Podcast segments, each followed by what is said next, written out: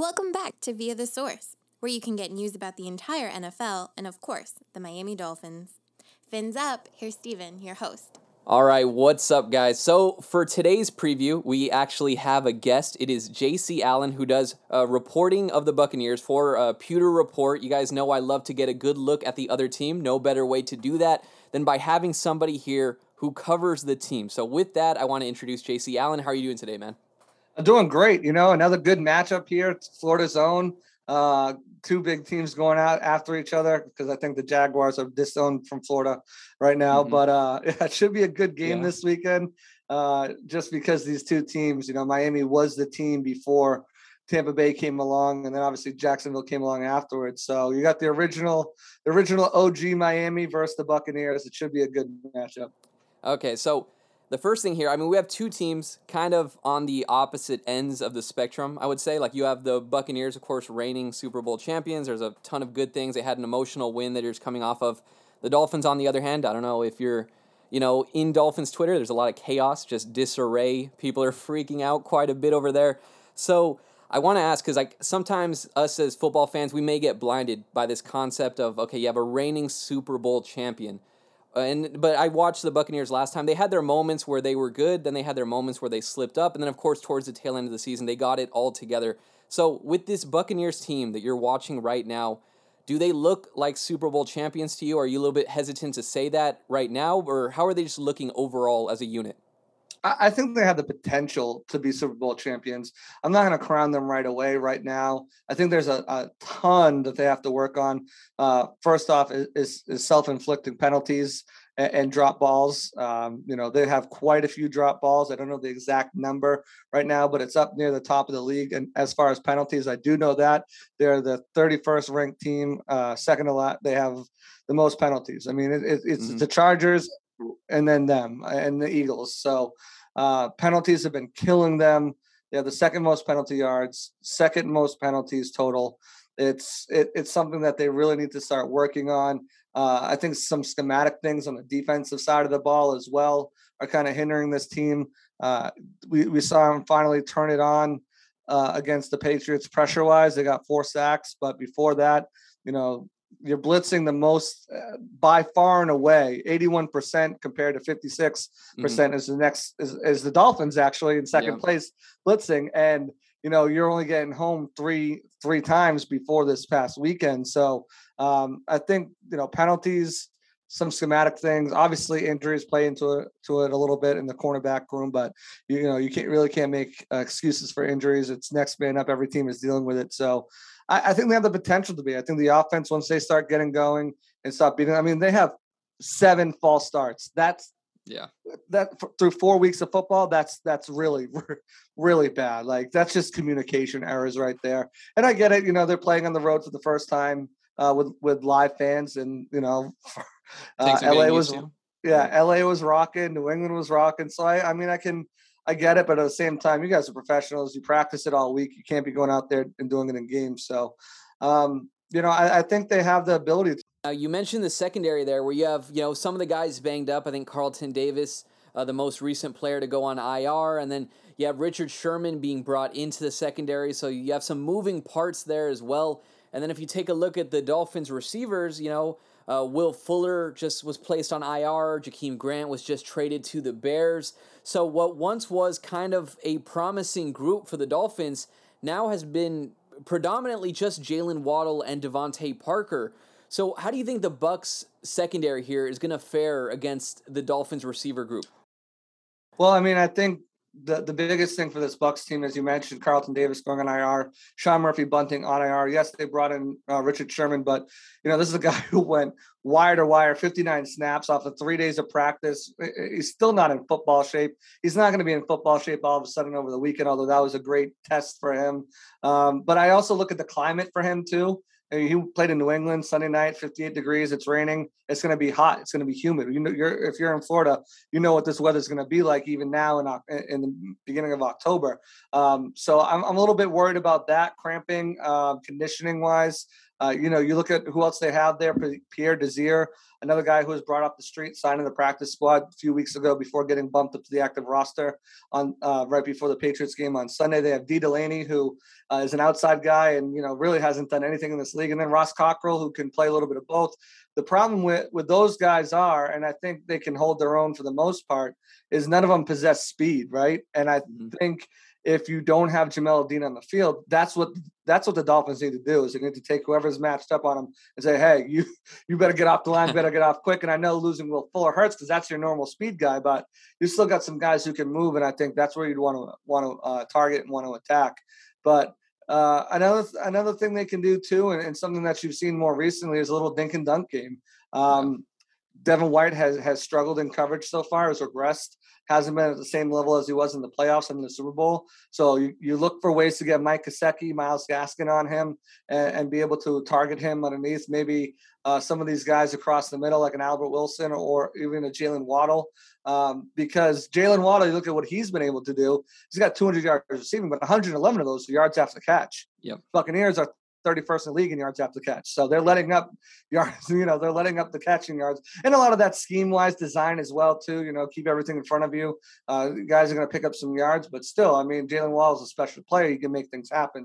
Yeah, uh, to get into like this matchup between the Bucks offense and uh, the Dolphins defense, it almost seems like collectively. I mean, I'm sure this is not the case inside of like uh, the Bucks like fan base, but it seems like collectively we just decided that it's normal the amount of weapons uh, that the Bucks have, and it's not normal at all. They have a ridiculous amount of weapons on that offense, right? So when teams manage to have success at stopping the amount of weapons that the Bucks have, how do they typically do that? Because I'm looking at these matchups. You know, I don't know if it's going to be Byron Jones on Mike Evans. I don't know if they're going to put Xavier Howard. I just see Byron Jones as more of the, the physical guy, whereas you know Xavier Howard's more the technically sound guy. Maybe put him on AB. But then you have Chris Godwin, and then you have two quality running backs, you know, with Fournette and Ronald Jones. Like, how do teams stop that when it happens? Yeah, I mean it's it's not easy. It takes uh-huh. good game planning, and cover a lot of cover two, uh, two safeties deep. Um, you know, you the the thing about Miami though is they have good corners, right?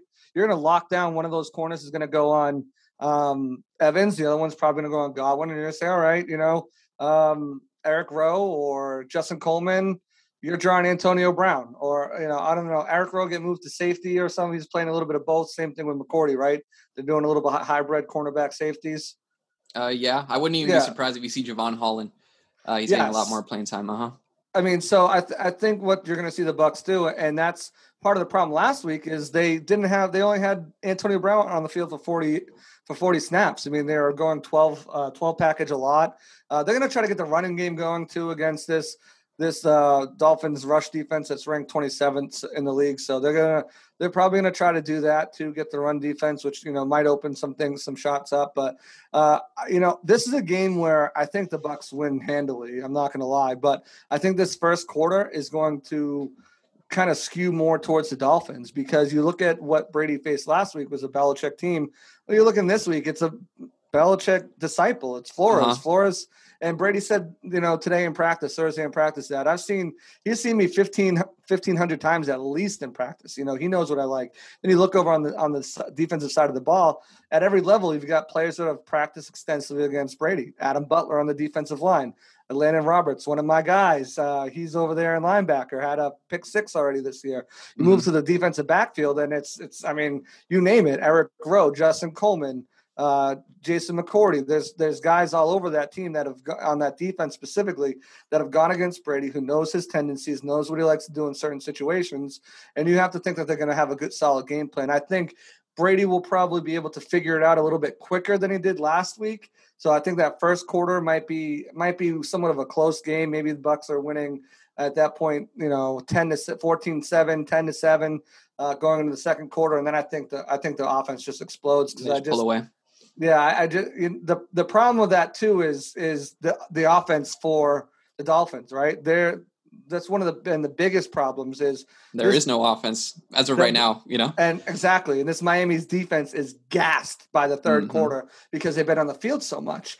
Um, part of working in Tom Brady's favor or or the Dolphins' favor is Tom Brady once they get into that no huddle, that rhythm, they're moving the ball down the field. They're not taking long drives. But you know, again, it, it depends on what the game plan is. So they're trying to establish the run and milk clock and get and, and is that what they're doing, or they go in no huddle? They're fl- zipping the ball all the way around, trying to get the offense back on track through the passing game because it kind of you know stumbled a little bit last last week. So, you know, without really knowing the game plan, there's really two ways that they could attack this game. Say, okay, we got the Russian game going last week. Let's try to continue that and build off that. Or, you know, hey, it's not raining. You know, we're in our home stadium. Let's just go, you know, bananas and throw it all over the place. You know, yeah. Um, it might be a little bit tougher to do with those two cornerbacks. Uh, you know, in the in the Dolphins' 17th ranked ranked pass defense. So now you mentioned that they may look like the Bucks may look to get the running game a little bit more, you know, involved. And they haven't necessarily been running the ball that much at all. I mean, they're 30th in rushing yards, 31st in rushing attempts. Why is it that they've been so reluctant, it appears, to run the ball when they have, you know, you have Leonard Fournette, they have Ronald Jones, who showed that he could, you know, bounce back after his rough start initially. Why are they choosing not to run the ball? This is the passing team. I mean, that's that's pretty much what it comes down to. You look at you look, the quarterback you have, the weapons you have. It's a passing team, and, and you know you use the running game to supplement that. Now you mentioned the greatest of all time. I, I feel like I'm obligated to ask. There's that mythical cliff that people are always alluding to, especially on ESPN. It seems like that saying that Tom Brady's eventually gonna, you know, get snuck up on by Father Time. I just have to ask: Do you see any sort of instances recently that make you say, "Yeah, this guy"? You know, he might be in his mid 40s. Is there any bit of that, or is there just no slowing when it comes to Tom Brady? It's quite the opposite. I've got, I've, I've convinced myself he can play till he's 50 if he wants. Mm-hmm. Like one of the biggest things I noticed when I went to my first training camp down here, um, after watching him up in New England and and and practices and games, is my jaw dropped when I saw his first like real like practice pass because the zip, the velocity he had on it, it was like this guy, this he's he's reinvigorated down. Uh, now I gotta ask, uh, like, have you been salivating right now at the thought of the Dolphins' offensive line? Because you mentioned how the Bucks send the blitzes, how they get the pressure. Who are the guys to really watch right there in the the Bucks front? Everybody. Vita Vea has just been taking centers on on trips every single week to their quarterback. Like, hey, you miss your quarterback? Don't worry, I'll bring you right to him. Uh, mm-hmm. uh, Joe Tryon-Shoyinka the best pass rusher out of this draft class. Sorry, Jaelan Phillips. I was a huge fan of yours, but whew, JTS is just an animal. Uh, he's just been amazing throughout the last two games, getting the start with JPP injured. So good against the Rams that they had to, you know, in that first quarter, they had to put a tight end and, and chip him. Um, and again, this is just a rookie who's still learning how to play, who didn't play at all last year either. So uh, I think this dude's just going to continue to get better and better. Obviously, Shaq Barrett um, had a sack last week. Will Gholston, surprisingly, has been an animal as a pass rusher. Ndamukong Suh, I mean, this whole front seven, JPP, if he's back, uh, they they gotta they're gonna have their hands full. Uh, is there any sort of uh, expectations you have? Like for every preview I do, I give my expectations, things that I'm pretty sure, you know, just generally are to happen. Whether it's like an individual performance, X player is going to get this many yards, you know, uh, this, you know, unit's going to look good. What are some things that you just expect to happen in this game, whether that's in favor of the Bucks or you know in favor of Miami? Uh, you know, one thing uh, I wouldn't say expect it, but I'm wary and I'm cautious about it. Okay, is um, one of the running backs giving up the ball, whether that's Rojo or Leonard Fournette. You look at this Dolphins team, six forced fumbles to the first four games, recovered four of them. They've been very good and very well taught of punching that ball out, trying to get that ball, create turnovers. This is a team that's, you know, um, ranked 13th in the league with a just a zero, even even uh, turnover margin, but still middle of the league. But you, you see what they haven't been able to create as many interceptions. Um, but you know, forced fumbles. I mean, they're averaging uh, a fumble and a half, a, a, forced fumble and a half a game. So uh, mm-hmm. that's really good, and, and it's something that kind of worries me with Ronald Jones and some of his ball security. Uh, so it, it's not something that I expect to happen, but something that I would not be surprised at all to see Miami come up with one of those linebackers or one of the cornerbacks, because both Jones and Howard both have forced fumbles as well. Uh, to see one of these guys come up with a forced fumble at some time in the game, whether they recover it or not, I just think that's something that if you're at Tampa Bay, you're preaching to your guys ball security, ball security, ball security, yeah. and you're doing wet ball drills just in case it's raining out. You're doing all sorts of different things because there might be some, you know, we are in Florida. Hurricane season is not over yet, so you never know when these rainstorms, these rain patches are going to come through. But um, yeah, that's one thing that I would uh, I would say again, not expecting, but I am definitely worried about. I'm expecting that Antonio Brown to have a good game. I mean, I don't know what what you call a good game. Seven catches for you know 89 yards and a touchdown. That's impressive. pretty, yeah. You know, Mhm. that's pretty good for me. But yeah, I mean, and quite honestly, I expect the Bucks to win. That's the biggest thing. I expect the Bucks to turn it around. I expect them to limit some of their penalties, um, and I expect them to turn it around with drops wise, penalty wise, and I expect them to win. Now, I have one final question before I let you go, and it's probably might be the hardest question to answer. Uh-oh. And it would be what would Miami have to do in this game in order to win? They need to play mistake-free football. First of all, they need to play discipline. The offensive line needs to just completely turn around their play. Um, you know, they need to rely on Flores to really kind of give them as much information, as much detail, and, and the rest of the guys who played against Tom to say, hey, this is what he likes to do. They all need to be dialed in on the same page. Turnovers are going to be huge, and they need to take it, take advantage of those turnovers. Um, and, just you know, like I said, utilize Myles Gaskin, utilize Gesicki in, key matchups that work in your favor. And you know, if you can, uh, let's say Jamel Dean does not play, you got to attack Richard Sherman, especially later in the game where he might be gassed, his conditioning, the heat, or or a guy like Pierre Desir, who again, like you, you got to try to take some deep shots, even if it means going, you know, twelve personnel, thirteen personnel, a- and just having you know two tight ends on the outside or, or two wide or something. You got to do something. You know, you got to do something. Yeah, I mean, I, I think you hit the nail on the head when you said they have to do something because if you look at the Dolphins' offensive performances, completely nothing for the first three quarters while Jacoby Brissett's been the starter for the team. But then in that fourth quarter, you saw uh, Mike Gesicki have four of his five catches. He was finally involved. DeVante Parker had 70 of his 77 yards. It seems like once it was just out of control, they realize that, yeah, some of these receivers that they have, and, you know, Mike Gesicki, the tight end, they have talent. You just have to give them an opportunity and really try to stretch the field. I mean, Yeah, I mean, I would not be surprised if this game goes the way I think it is. It's going to go.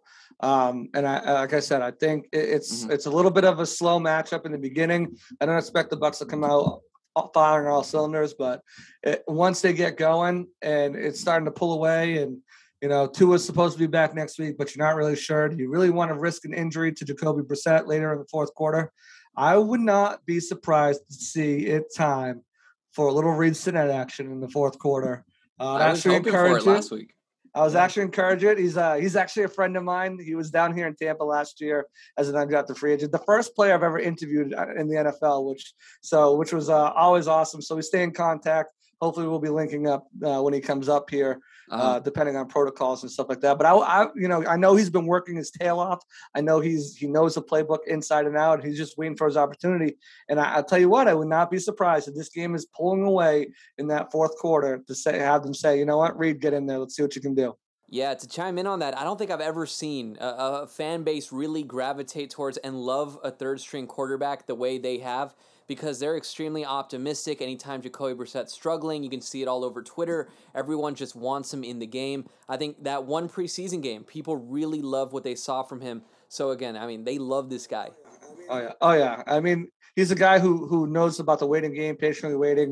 You know, he waited four years to finally become a starter. Threw himself actually threw a touchdown pass to himself. I don't know if you've seen that clip, but he Mm. threw a touchdown pass to himself. Uh, so yeah, uh, you know, he's a he's a guy that um, you know, I, I'm definitely in his corner. I'm rooting for him. Of course, you know, not to beat the Bucks, but to get some reps and playing time because I know he's ready for it. So yeah, I would not be surprised to see him out there. Hey man, if you uh, have any social medias you'd like to plug in here, where people could follow you and check you out for more. Yeah, yeah, definitely. Uh, follow me at JC Allen NFL. That's J C A L L E N NFL on Twitter. Uh, follow us at Pewter Report. Uh, we got all sorts of content coming out before this game. Uh, we just did a preview pod if you want to check that out. Plus, I think it's nice to know more about the NFL and and you know football teams in general, especially your opponent. Uh, Pewter Report on on Twitter, pewterreport.com. We find all of our articles.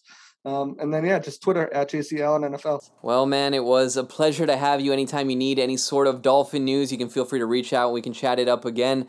But guys, again, that was JC Allen. Go check him out. He writes for the Pewter Report. And now that you have a good look at the Tampa Bay Buccaneers, some valuable thoughts in terms of his expectations and keys to victory, we'll take a look here at the Dolphins, who again are led offensively. Jacoby Brissett. Brissett, of course, had that poor performance last week. He commanded that stagnant offense for the majority of the outing. Uh, the team didn't really rack up much through three quarters. And in that second quarter, as mentioned last time, they managed seven, minus seven, minus seven total yards in the entire second quarter. Just a really bad performance up until the fourth quarter where things kind of turned around a little bit.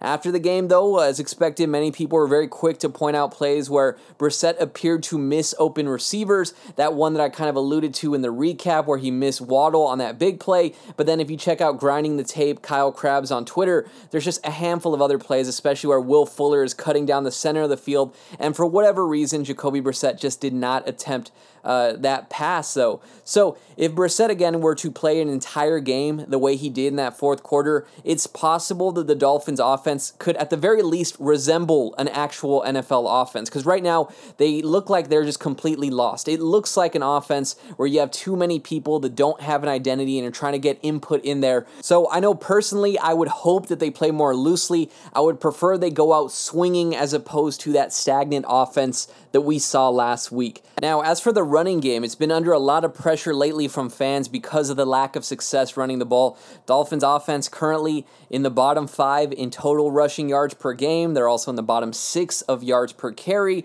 so things have not been looking good there. Last week, we saw more of the same as the team continued to have Malcolm Brown as the team's leading rusher in terms of attempts. He had eight carries for 23 yards. That's under three yards per carry. There is not much to like about what Malcolm Brown has been able to do aside from that big one, 20 uh, yard run he had a few weeks ago. And the surprising thing here, another week where Myles Gaskin was not only out carried by Malcolm Brown, but also by Salvon Ahmed. Many people have been citing Gaskin's issues in pass protection as a reason, but just regardless, it seems foolish to completely relinquish Gaskin's role this significantly. That's just too much. Get him more involved, especially in the passing game where it really seemed that he thrived. I can't see anything that says Myles Gaskin should be rendered to the third running back on this team. I think he needs to be more involved here. Uh, overall, still averaging 4.9 yards per carry, which is pretty good, yet he continuously is not given the ball in these running situations. The Dolphins receiver group, as mentioned uh, back when we were talking with JC Allen over there,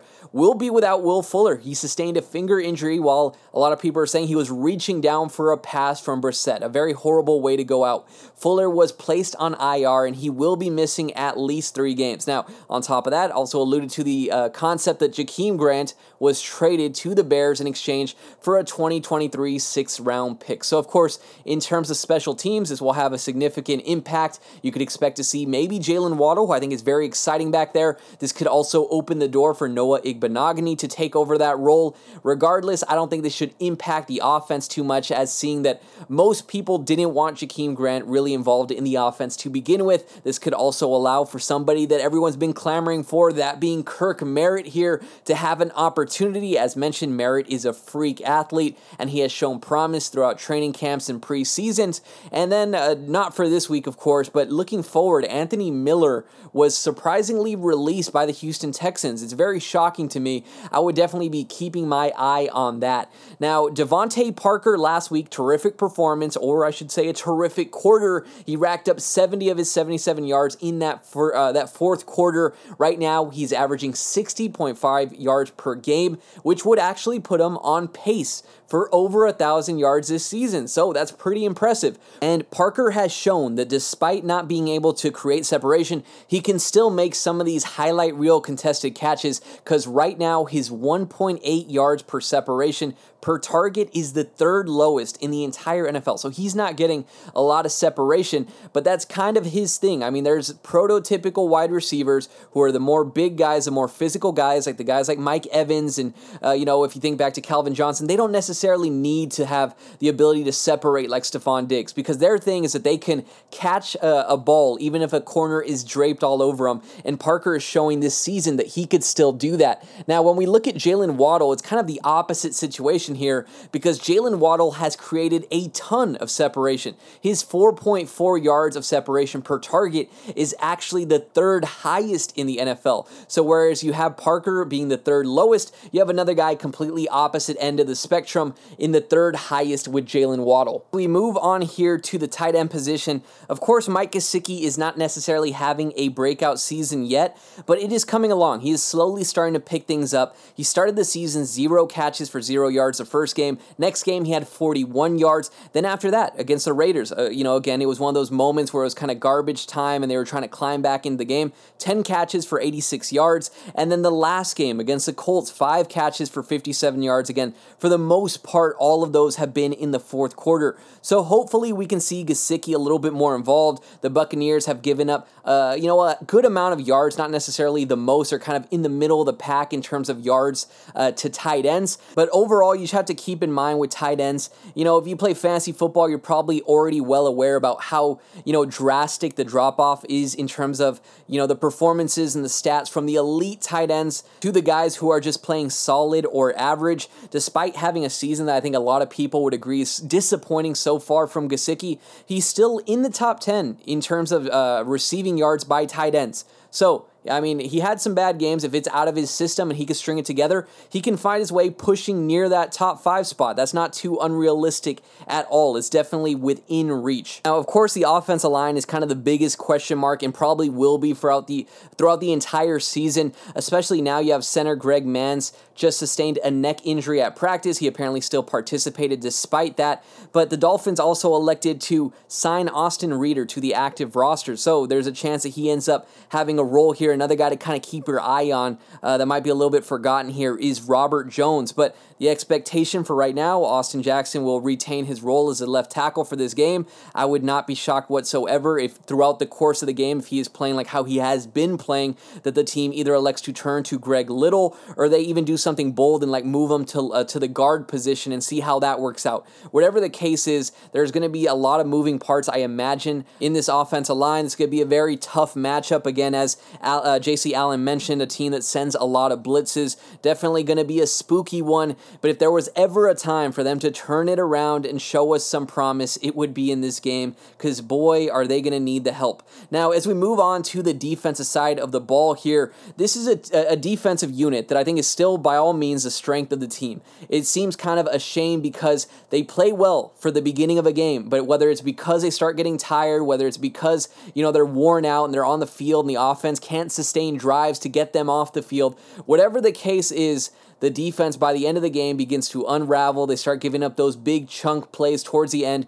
But this is still a unit that I'm definitely confident in. I mean, I look at the defense side of the ball here. One thing that I want to get in check, and I kind of mentioned it the last time, is stopping the run because even if a team's pass heavy, uh, you know, the Bucks here are a team that is, you know, last or uh, second to last, I should say, in the entire NFL in terms of rushing attempts. They're a team that prefers to pass the ball. I still think if you give a team the opportunity any single week that say, hey, yeah, you can just run all over us, they're going to take that every single time. I think they would gladly tell Tom Brady, yeah, you can just relax for this game. We're going to ground and pound with Leonard Fournette and Ronald Jones if the Dolphins allow it. So that's the first, you know, little checkbox that I'm thinking the Dolphins would have to scratch off. That they would need to get that under control and then force the Buccaneers to pass. Now, once you get to that point, it doesn't get much easier, sadly. I mean, I'm wondering how the Dolphins secondary is going to fare. The first thing we have to check for is okay, Byron Jones was back at practice. He is questionable. He has to play. If he doesn't play, that's just a ton of responsibility either falling on Nick Needham, who has some practice at the boundary, but that's going to be extremely difficult. It's going to put a lot of pressure on guys like Noah Igbinoghene or maybe Justin Coleman. Uh, the safeties could have to cover some of these very talented receivers, and they're pretty young guys themselves. So, Byron Jones, in my eyes, has to play. It's going to be just extremely, extremely important. Now, how these guys are going to line up against certain guys, I kind of mentioned it in that talk with JC Allen. I think when I look at Byron Jones, he's the freak athlete. He has that world record when it comes to, uh, you know, the broad jump or the long jump, whatever it was. And he has to be on the guy like Mike Evans the guy who can jump out of the gym. He needs to be able to compete with that guy, and I'm confident Mike Evans is almost like Darren Waller to some degree, right? So you put him on him. Whereas a guy like AB to me is a more technically sound guy, a guy who can dice you up with his mechanics. Xavier Howard is the cornerback version of that. I don't think Xavier Howard is athletically, you know, as much of a specimen as Byron Jones is, but when it comes to his technique, when it comes to his skills as a cornerback and, you know, running and shadowing a receiver, I think he could do that and that would be your best bet. Now, where things get interesting is Well, they have more weapons. It doesn't end just there. Who is on uh, uh, right now when it comes to Chris Godwin, who plays in the slot? Is it going to be Justin Coleman? Are you going to say Nick Needham's there? I'm pretty confident in Nick Needham. Justin Coleman hasn't been impressive so far, but that's an area where, you know, Tom Brady has said in interviews that he'll look at a corner and decide, yeah, I'm going to pick on this specific guy. So you have two very talented boundary corners. Is I think it's going to come down to whoever's in the slot and whether he's playing at a high level that day and whether Tom Brady elects to pick on him or not. And then, of course, you have Rob Gronkowski, who isn't the out of shape Rob Gronkowski, it appears, from last season. It looks like he's back to playing at a very high level so far he has this season, dealing with a little bit of a rib injury. I think Eric Rowe should still be able to match up fairly well on him. I don't think Rob Gronkowski presents the same challenge as Travis Kelce does in his prime or a freak like Darren Waller, who's just an absolute specimen. I think, you know, Gronkowski, as tough as he is, as physical as he is, I think Rowe should be able to handle that better than those two other players. Now, as for the defensive front, you know, it's always important when your front's able to get pressure, especially against Tom Brady. This is a hard one. This one's a head scratcher. This is one of those ones where I feel truly bad for defensive coordinators because what do you do in this situation? Uh, the Dolphins have thrived with that mentality of, okay, we're going to send blitzes, we're going to bank on getting these turnovers. I wondered if it was sustainable, but up until this point, they've shown me that they can continuously just get these turnovers at will, but it can't be all positive. So they leave themselves vulnerable to the big play. And when you're going up against a guy like Tom Brady, he isn't necessarily that agile. He's not going to run around and make guys miss, but he's able to view those, you know, those pre-snap reads. He's able to find the right guy, look at the matchups, and even when you blitz, it seems like Tom Brady is always able to still capitalize on it. So, this is going to be a difficult situation. I wouldn't be surprised if the Dolphins come out here very early with their typical mindset. We're going to blitz, you don't know who's coming. And then Tom Brady's just able to recognize it given that he has that experience against that same system. Maybe he's able to recognize it a little bit better. And then the Dolphins start to play back a little bit and a little bit more soft and just kind of bank on the idea that some of their playmakers can make a good play on the ball because I do think Tom Brady you know, he still leaves some opportunities there to get picks. But when it comes to trying to confuse them, like how they did to Justin Herbert last year, and the Dolphins defense was all over, and you saw Justin Herbert kind of panicking, I, I don't think that would be the case at all with Tom Brady. The guy has too much experience. He knows exactly what's going to be happening. Uh, I wouldn't expect that same sort of reaction from him. Now, to get into some of my expectations for this game, I think the Dolphins' offense is going to look better than they have in the past few weeks, which of course isn't necessarily the biggest statement to say, but I think, you know, the players are aware. Jacoby Brissett came out here in the press conference and said not just that they're going to play hard, he said they're going to win. I know he hears all this stuff, all the posts on Twitter. I know he's aware of people thinking that he is playing way too conservative. He saw what he was able to do now back to back games towards the tail end. I think in this upcoming game, I don't think the Dolphins are going to elect to play that kind of scared style of football where they're not going for the field goals, uh, where they're not testing it deep. I think even if it comes at a price where they're making a bad turnover, I think we're going to see them pushing the ball, throwing those passes beyond 15 yards down the field. And like I said, if the Dolphins are going to go out, I would prefer they go out swinging. So one of my expectations here is that off the rip, we see a very different uh, mentality from this Dolphins offense. My next expectation that I have here is that Myles Gaskin is a lot more involved in this game, whether the Dolphins are, are behind or not, which is, you know, pretty likely given how difficult of a challenge this is. Having Myles Gaskin out, I think, out there as a receiving option kind of to provide a spark. As JC Allen mentioned earlier, the, the Buccaneers haven't necessarily been the best team when it comes to tackling and getting guys on the ground. They allow a ton of yards after the catch. And if you're able to just connect on those underneath routes when they give you the opportunity and then you're able to pick up more, I think that's going to be basically a necessity in this game. So to kind of segue that into my keys to the victory, frankly, the first one here is going to be very similar to how I alluded to that miracle in Miami game. This is going to be a very tough one. This might look like one of those games where it's just too obvious. Like there's always that one shocking game. There's just a complete mind blowing upset. Maybe this could be that. I think it would require some sort of miracle because the offensive line isn't playing well. You have a backup quarterback who isn't playing well. You don't necessarily have a ton of receivers anymore. And frankly, I just think a lot of things would have to go right here, which would lead to my next key to the victory after it being a miracle. That you're going to have to have some absolutely magnificent plays on both sides of the ball. I mean, you're going to have to have big connections, either Jaylen Waddle or have Myles Gaskin break off a big run like how we did against the Raiders last year. Something like that's going to have to happen offensively just to hang in there. And then defensively, the turnovers won't just have to be good, but they'll have to be ones that get you in good territory, puts the offense in a decent position. Or, of course, I don't think anybody would be mad if the defense is able to capitalize with six points, the special teams get you a punt return.